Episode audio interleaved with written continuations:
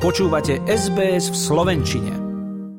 Koncom septembra sme opäť počuli, ako zraniteľná je naša existencia v dnešnom svete. Počuli sme o zlodejoch, ktorí napadli Optus a zanechali tak milióny obetí medzi súčasnými a minulými zákazníkmi tejto telekomunikačnej spoločnosti. Čo sa presne stalo, ako to ovplyvňuje nás a čo môžeme robiť, aby sme sa chránili, respektíve je vôbec niečo, čo môžeme robiť? O tom budeme hovoriť s Ondrejom Kubovičom zo spoločnosti ESET. Dobrý večer. Dobrý večer. Ondrej, vaša spoločnosť zabezpečuje internetovú ochranu už 30 rokov. Vyvíjate antivírové programy, robíte videá s cieľom poučiť ľudí o tom, ako sa chrániť v tom veľkom svete internetu. Takisto monitorujete situáciu vo svete, publikujete články o najrôznejších hackerských útokoch. Vysvetlite nám, čo sa to vlastne Optusu stalo. Nie je to veľmi výnimočná situácia, pretože veľké firmy po celom svete zažívajú veľmi obdobné e, úniky dát alebo krádeže, pri ktorých ten útočník sa jednoducho dostane do ich systému, zozbiera čokoľvek, čo má nejakú hodnotu a buď sa potom snaží ich vydierať, alebo tie dáta postupne predáva po nejakých balíčkoch, keďže takto sa to na tom dark webe veľmi dobre oplatí. No a vlastne Optus zažil len jednu z takýchto situácií, ktoré vidíme, keď nie na dennej báze, tak minimálne na týždennej a naozaj sú to častokrát veľké úniky. Krásnym príkladom bolo Yahoo, kde unikli naozaj že dáta o všetkých troch miliardách používateľov, ktorých mali po celom svete. A ako sa to mohlo stať? Pretože Optus nie je malá firma, ktorú robí mama oco z garáže. Ako je to možné? Tam je otázka, že čo bola naozaj príčina toho úniku, pretože bolo viacero informácií. Samotný Optus povedal, že išlo o sofistikovaný útok, potom sa objavili informácie, ktoré tvrdili buď to opak, že teda nešlo o sofistikovaný útok, ale iba o nejakú chybu. Ja, čo som videl nejaké vysvetlenia zatiaľ, lebo vychádzame len z dát, ktoré sme našli v podstate zverejnené o tomto útoku. My priamo v tej firme ani v ich systémoch nejakým spôsobom nefigurujeme. Vyzeralo to, že možno došlo k nejakej chybe Čiže oni majú tzv. API službu.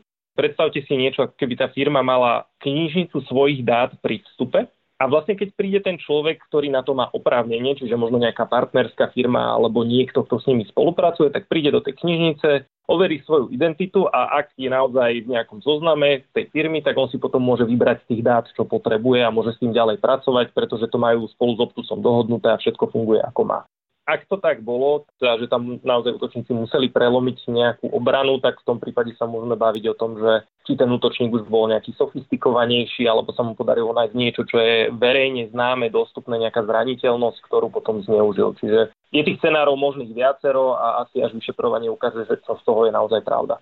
Ale keď sa to stalo takejto veľkej firme, ako sú potom na tom tie menšie, pretože naše osobné údaje dávame hockomu dnes. Je oprávnené sa trošičku báť a obávať?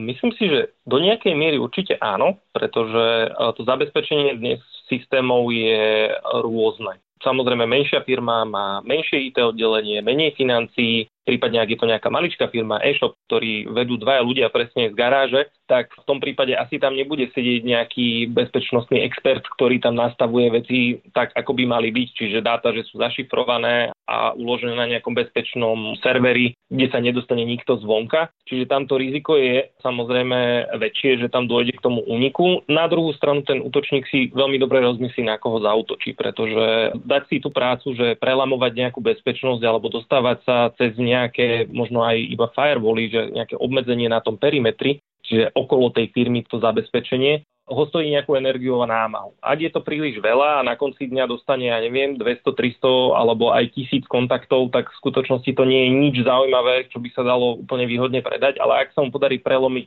prístup do databázy, kde je 10 miliónov údajov alebo nejakých bodov o jednotlivých ľuďoch, tých používateľoch, tak to už začína byť zaujímavé, lebo ten balík je dostatočne veľký, je dobre predajný, dokonca sa to dá využiť na nejaké vydieranie, čo v dnešnej dobe vidíme veľmi často. Takže pri tých menších firmách je pravda, že to riziko toho úniku môže byť vyššie, ale zároveň tá motivácia útočníka je o niečo menšia, takže je to trošku takto vyrovnané. Ale áno, oni sa aj tí útočníci hľadajú taký v angličtine je to, že sweet spot, že nájsť si to miesto, kde je to dosť slabo zabezpečené na to, aby sa im to oplatilo prelomiť a zároveň, aby z toho bol dobrý výsledok. A ako sa teda môžeme my, obyčajní smrteľníci, jednotlivci, sediaci doma chrániť? Sú to naozaj iba tie zmeny hesiel? Do veľkej miery by som to skôr povedal, že je o opatrnosti. Čiže ten používateľ by si mal veľmi dobre rozmyslieť, ktorú službu, kde sa prihlási, kde sa neprihlási. Aj ste spomínali, že pri povedzme nákupoch musíte napísať svoje údaje alebo do tých škôl. Do školy sa tomu asi nevyhnete, ale napríklad nakupovať na nejakom malom e-shope môžete častokrát aj iba takým tým jednorázovým prihlásením a tie dáta by sa v zásade nemali dlhodobo ukladať. To už potom záleží od lokálnej legislatívy. V Európskej únii napríklad GDPR na toto veľmi dobre myslí a tlačí v podstate, aby sa tie dáta jednak dobre zabezpečili, inak je tá firma zodpovedná za akýkoľvek únik a musí potom platiť aj odškodné, prípadne vysoké pokuty a zároveň majú stanovené rámce, že kedy sa tie dáta musia zmazať, prípadne pri akej požiadavke toho používateľa sa tie dáta musia zmazať ale ja ako používateľ veľa možností na ochranu tých svojich dát nemám. Môžem jedinú vec robiť, stlačiť na toho poskytovateľa služby, ale to si neviem úplne predstaviť, že ja by som teraz presne ako povedzme zákazník Optusu teraz vyvolával, že ako majú zabezpečenú databázu, to asi tak nefunguje. Trúcovať nepomôže, nikam sa nedostaneme. Tí sú veľmi veľké ryby. Nakoniec si budete musieť vybrať nejakého operátora, takže veľmi si nepomôžete. Ale keď ste spomínali to uchovávanie tých údajov, to je takisto otázka, ktorú načkrtol generálny prokurátor priamo tu v Austrálii. Hovorí sa o tom, že by firmy mali vymazávať tie údaje o nás vo chvíli, keď prestaneme byť ich klientami. Vy ste síce momentálne na Slovensku, ale internet nemá hranice. Vidíte trošku do tých legislatívnych kútov Zemegule a je vôbec možné, aby v tejto sfére nejak politici pomohli? Ona, tá regulácia už existuje, ako som spomínal, to GDPR v Európskej únii, Kalifornia si tiež zaviedla veľmi podobné a pomerne prísne pravidlá, čiže je tam tá snaha už vo viacerých oblastiach alebo regiónoch sveta zaviesť na toto nejakú reguláciu. A práve preto, že firmy dnes majú tendenciu zbierať o nás obrovské množstvo dát, potom to urobiť do nejakých balíkov, tie balíky ďalej posúvať niekomu, lebo aj na tom sa samozrejme dá znova zarábať. Čiže tá regulácia, ona už v podstate je v tejto chvíli nutná a ak ju nejaký štát nemá, tak to presne potom hrozí problémami, že tie firmy to vnímajú ako trošku divoký západ. Zároveň ale platí, že napríklad GDPR napriek tomu, že internet je globálny, má dosah aj na americké firmy. Ak chce americká firma podnikať v Európskej únii a mať európskych zákazníkov, musí dodržiavať tieto pravidlá a vidíme, že to musí robiť Google, musí to robiť Microsoft, musí to robiť rovnako Facebook. Čiže takéto isté pravidla platia aj pre menších poskytovateľov a vyhovárať sa na to, že ale veď my sme americká firma alebo austrálska firma a v Európskej únii nemáme sídlo, to vôbec neplatí. GDPR má v tomto prípade napríklad na nich dosah a tak sa snažíme vlastne robiť aj tú celkovú legislatívu, že ak chcete podnikať na našom trhu, potom musíte splňať tieto podmienky. Spomeňme aspoň nejaké také najčastejšie útoky alebo rizika, ktorým by sme mohli byť v tom virtuálnom svete vystavení.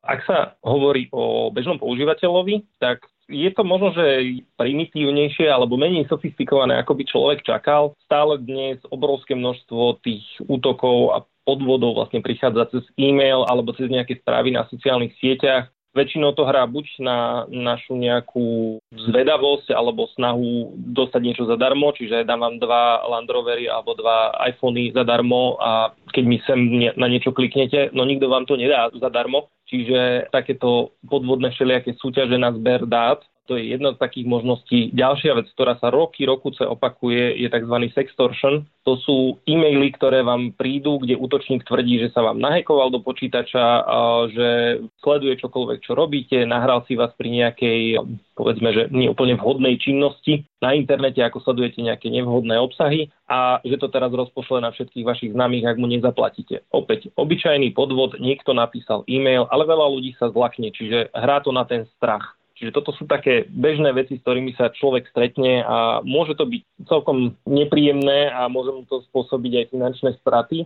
Potom sú samozrejme také podvodné telefonáty, to sa najmä teraz v poslednej dobe na Slovensku napríklad rozmohlo, že vám volajú akože vyšetrovatelia Europolu, že ste boli obvinení z nejakého trestného činu a, alebo že ste zapletení do nejakých schém a teraz oni vám pomôžu sa z toho dostať, len musíte poslať peniaze v bitcoinoch. No, akože veľmi podivná schéma. Ale zase ľudia sa môžu zlaknúť alebo majú pocit, že im ten človek na druhej strane chce pomôcť a tak jednoducho sa riadia tým, čo im hovorí a prídu buď o peniaze alebo o vlastné dáta a môžu sami seba vlastne poškodiť. No a to, čo my ako firma častejšie riešime, alebo tá často riešime, sú nejaké útoky škodlivého kódu. Opäť príde vám nejaká, nejaký zvláštny e-mail s podozrivou prílohou, kliknete si na ten dokument, niečo tam spustíte a už si nainfikujete počítač. Či už nejakým šifrovacím škodlivým kódom, alebo niečím, čo vám ukradne ďalšie informácie, nejaké heslá, prístupy, alebo si vytvorí povedzme prístup do vášho zariadenia. Čiže toto sú tiež nejaké možnosti, ktoré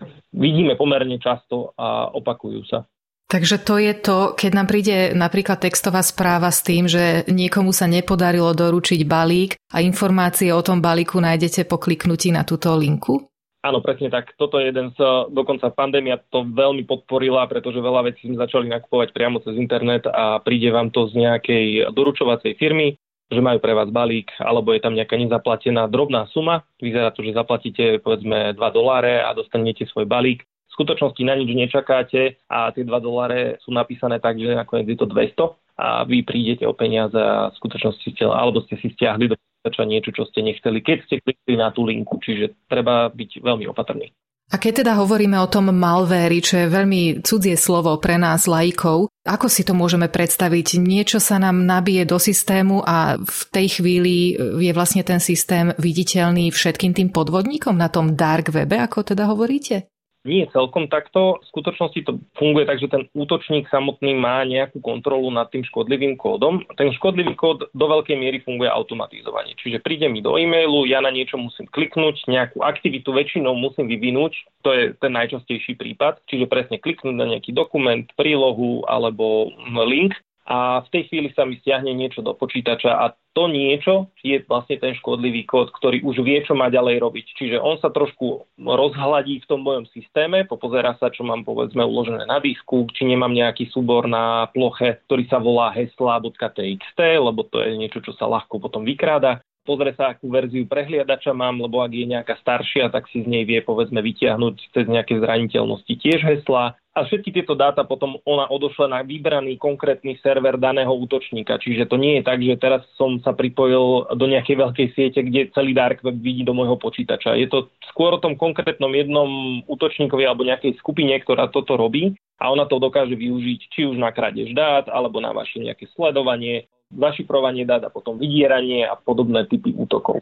Problém ale je, že množstvo e-mailov alebo textových správ je dnes skutočne vieryhodných. Keď si pozriete, ako vyzerajú tie logá, ktoré použijú v tých konkrétnych e-mailoch, dnes je naozaj veľmi ťažké rozoznať pravdu od lži v tomto internetovom svete.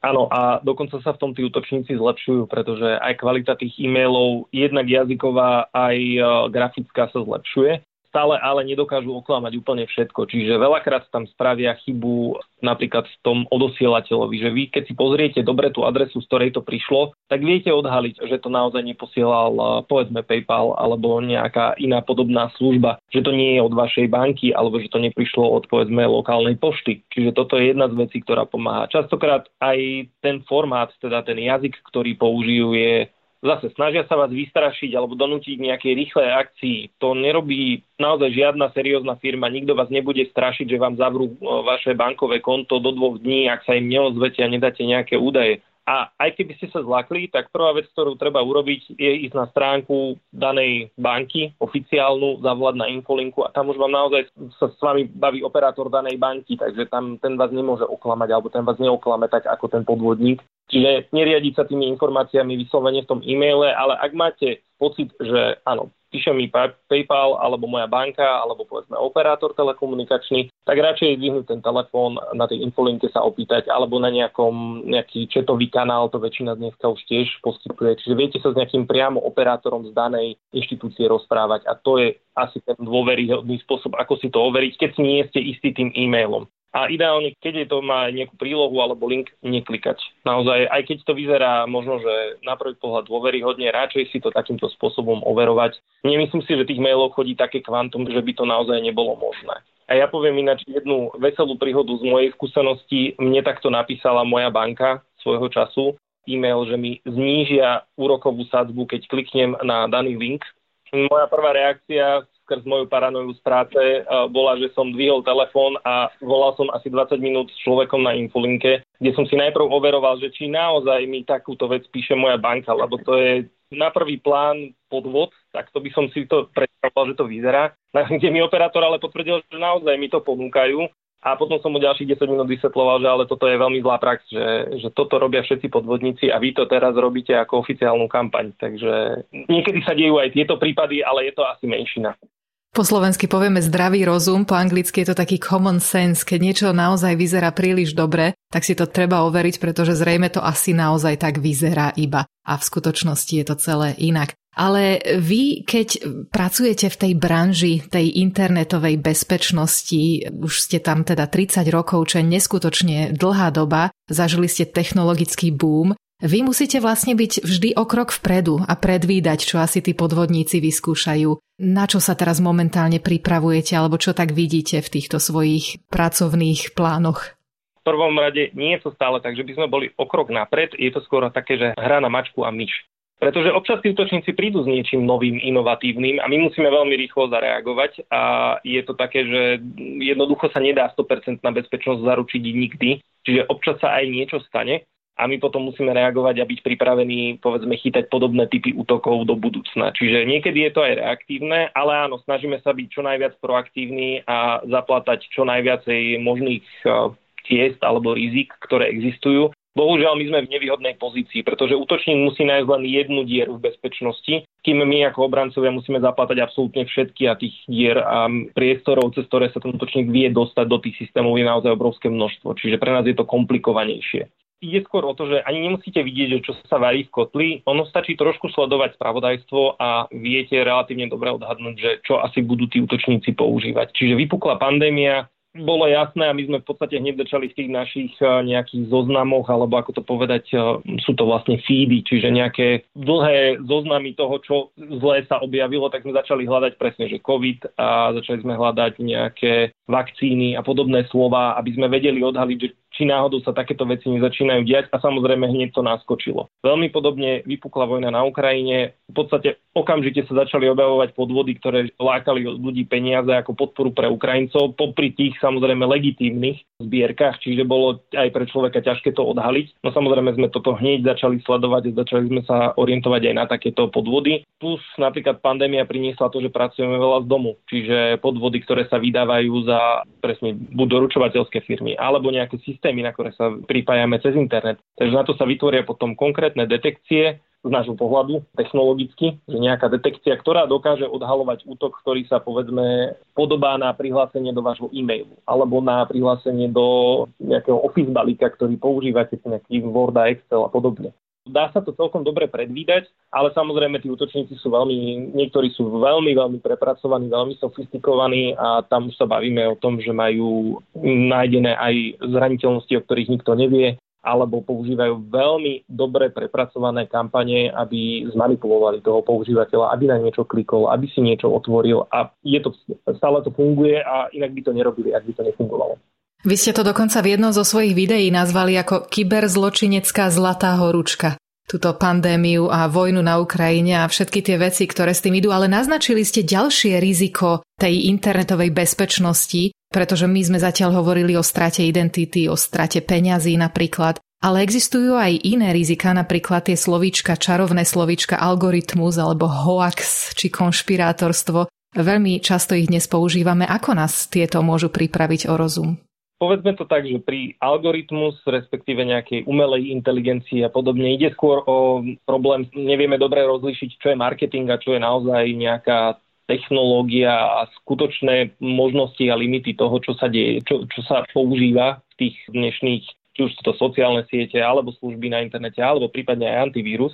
Čiže to je asi jeden z problémov, ale to súvisí s tým širším trendom, že na internete je v podstate všetko. Obrovské množstvo informácií a zorientovať sa v tom, čo je či už pravda, alebo aspoň sa to snaží priblížiť tej pravde a čo je vyslovene vymyslené, tak to začína byť obrovský problém a už aj vlastne sa snažíme na to reagovať v školstve, snažíme sa na to reagovať možno nejakými vzdelávacími programami aj ako súkromné firmy, aj ako štáty. Čiže je tam snaha riešiť aj túto problematiku, ale je to veľmi komplikované, pretože vyprodukovať hlúpy hoax, na ktorý sa chytí obrovské množstvo ľudí a ktorý sa šíri úplne šialenou rýchlosťou, je jednoduché. Zareagovať na ňo povedzme nejakým fact-checkingom, čiže overíme, či tá informácia je pravdivá a potom napíšeme, ako to naozaj je, jednak to už nemá ten dosah, druhák sa to tak pekne nešíri, pretože to nie je také chytlavé a je to vyslovene, no zase hrá na mačku a myš a jediná vec, čo tam pomáha, je reagovať rýchlo a čo najpromptnejšie a zastaviť ten hoax ešte v tých ranných fázach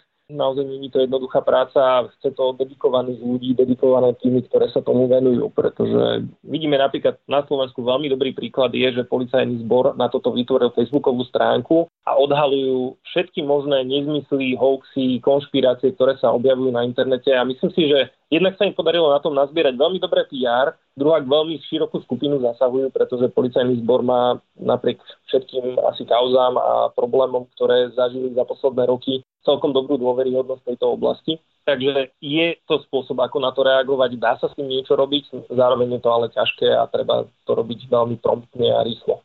A zasa do toho vstupuje to, čo sme spomínali, ten zdravý rozum, ten common sense. Ale vráťme sa k tomu najzákladnejšiemu, čím sme vlastne otvorili náš rozhovor a prečo sa tu dnes rozprávame o tých hackerských útokoch. Myslíte si, že tá základná počítačová gramotnosť ešte dnes stačí?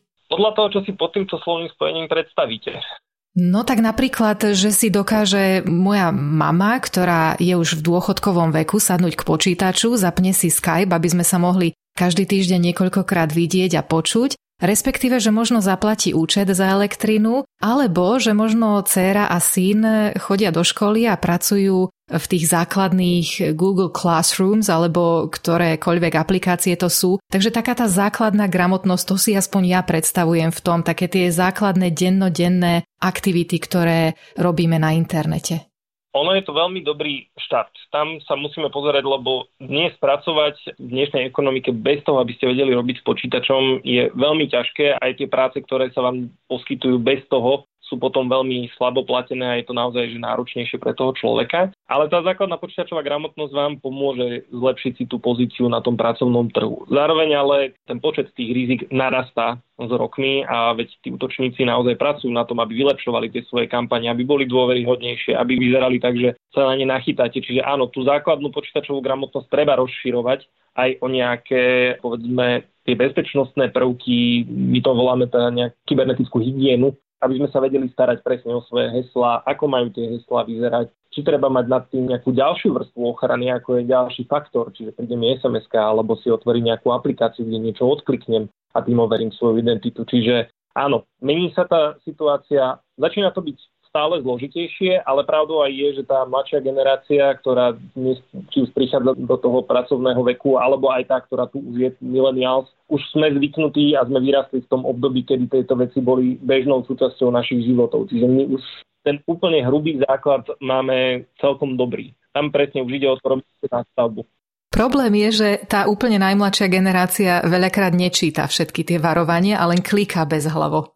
Podľa mňa je ale problém, že sa im to nanúcuje v podobe textu, pretože tiež si spomínam sám na seba, keď som mal 6, 7, 8 rokov a ja som bol ešte celkom výnimka, že ma bavilo čítať, ale veľa detí, ktoré čítať nebaví alebo majú tú pozornosť oveľa kratšiu a preto treba ten obsah pre nich prispôsobiť a ponúknuť im ho možno nejakou lákavejšou, putavejšou formou. My sa napríklad o to snažíme aj v rámci tých našich školení, že nie je to len tá teoretická časť, ale poďme si urobiť nejakú aktivitu a vymyslíte vy nejaké pravidlá, ale povedzte nám, že ako používate sociálnu sieť vy. A keď tie detská zrazu sú do toho zapojené, tak sú nadšené a oni nám o tom porozprávajú a vidia a zrazu ich to vtiahne a baví a môžeme sa baviť aj keby o tej nadstavbe, že OK, a toto by si urobil, keď ťa môže pritom povedzme niekto natočiť, alebo poslal by si takúto správu niekomu, koho nepoznáš a už tam zrazu začnú nad tým rozmýšľať a možno im otvoríme ten obzor, že a dá sa nad tým rozmýšľať možno ešte predtým, než sa stane zle. Horšie je to povedzme pri tej staršej generácii, ktorá jednak akože nebola zvyknutá s tými počítačmi byť v dennom kontakte. A keď si aj zvykla teraz, tak im už naozaj, oni musia vedome si ten krok navyše urobiť, že aha, nezavolám radšej tomu synovi, cére, vnúkovi, vnúčke, že či toto nie je nejaký podvod, že to sa mi nejako nepozdáva, aby si to, poviem to, že paranoju, ale keby tú opatrnosť vybudovali vedome. Pre nich je to ťažšie, ale inú cestu asi nemáme. Existuje nejaká taká stručná rada, aby sme tento náš rozhovor ukončili niečím, čo nás všetkých naplní a posunie dopredu v tom pozitívnom zmysle, pretože tieto debaty môžu trošku vyvolať obavy a strach, ale určite to nie je úmysel týchto rozhovorov. Práve naopak, mali by sme sa vzdelať a mali by sme teda vedieť, ako ďalej, aby sme boli v bezpečí na internete. My máme takých akože niekoľko krokov, ktoré človek môže robiť pre tú svoju bezpečnosť a aby som to aj teda tak pozitívnejšie naladil, veľa firiem a poskytovateľov a služieb sa snaží tú bezpečnosť zlepšovať a aj sa tam dejú pokroky. Takže nie je to tak, že by teraz len tí útočníci zlepšovali svoju techniku a na druhej strane vám nikto nepomáhal s tou obranou. Veď dnes už ani spame vám to toľko neskončí a aj e, povedzme to heslo je chránené viac, ako bolo možno pred desiatimi rokmi, čiže do internet bankingu sa mi len tak niekto nenabúra. Čiže je tam veľmi pozitívny posun. Zároveň ale sú aj nejaké možno nové povinnosti, ktoré si my neuvedomujeme ako používateľia, napríklad, že by sme si mali udržiavať všetky zariadenia aktualizované. To je veľmi dobrá, užitočná rada, ktorá vám môže ušetriť obrovské množstvo problémov, pretože sa vyhnete zraniteľnostiam, ktoré sa našli povedzme v operačnom systéme alebo v softveri vášho telefónu, vášho počítaču.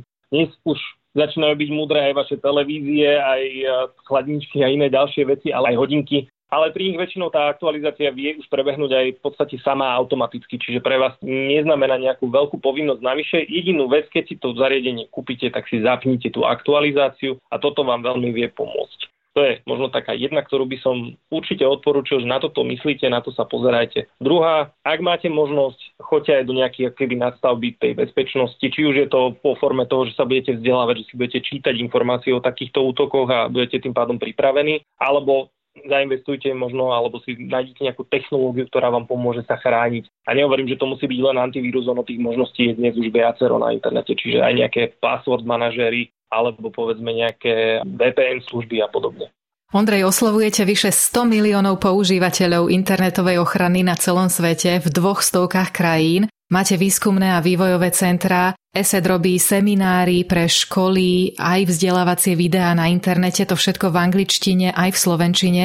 Ste obrom v internetovej bezpečnosti, teda ESET, nie vy osobne. Môžeme v závere odporučiť nejakú stránku, kde si naši posluchači vedia o bezpečnosti na internete prečítať viac.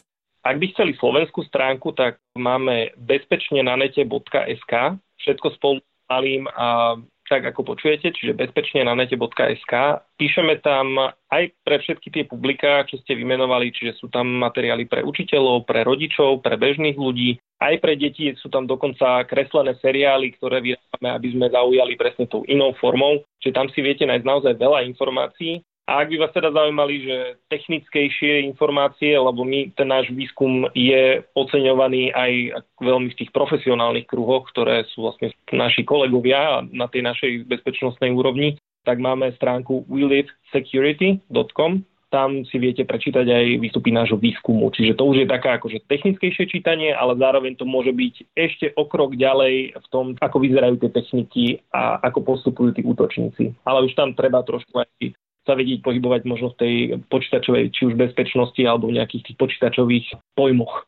Takže bezpečne na nete.sk alebo už také sofistikovanejšie čítanie a pozeranie willivesecurity.com. Ja obe tieto linky pripojím aj k podcast, k tomuto rozhovoru na stránke nášho programu. Ďakujem vám za rozhovor. Ďakujem veľmi pekne. Našim hostom bol špecialista ESETu v oblasti povedomia o bezpečnom internete Ondrej Kubovič a naša stránka sbs.com.au lomka Slovak. Páči sa mi? Zdieľajte, komentujte, sledujte SBS v Slovenčine na Facebooku.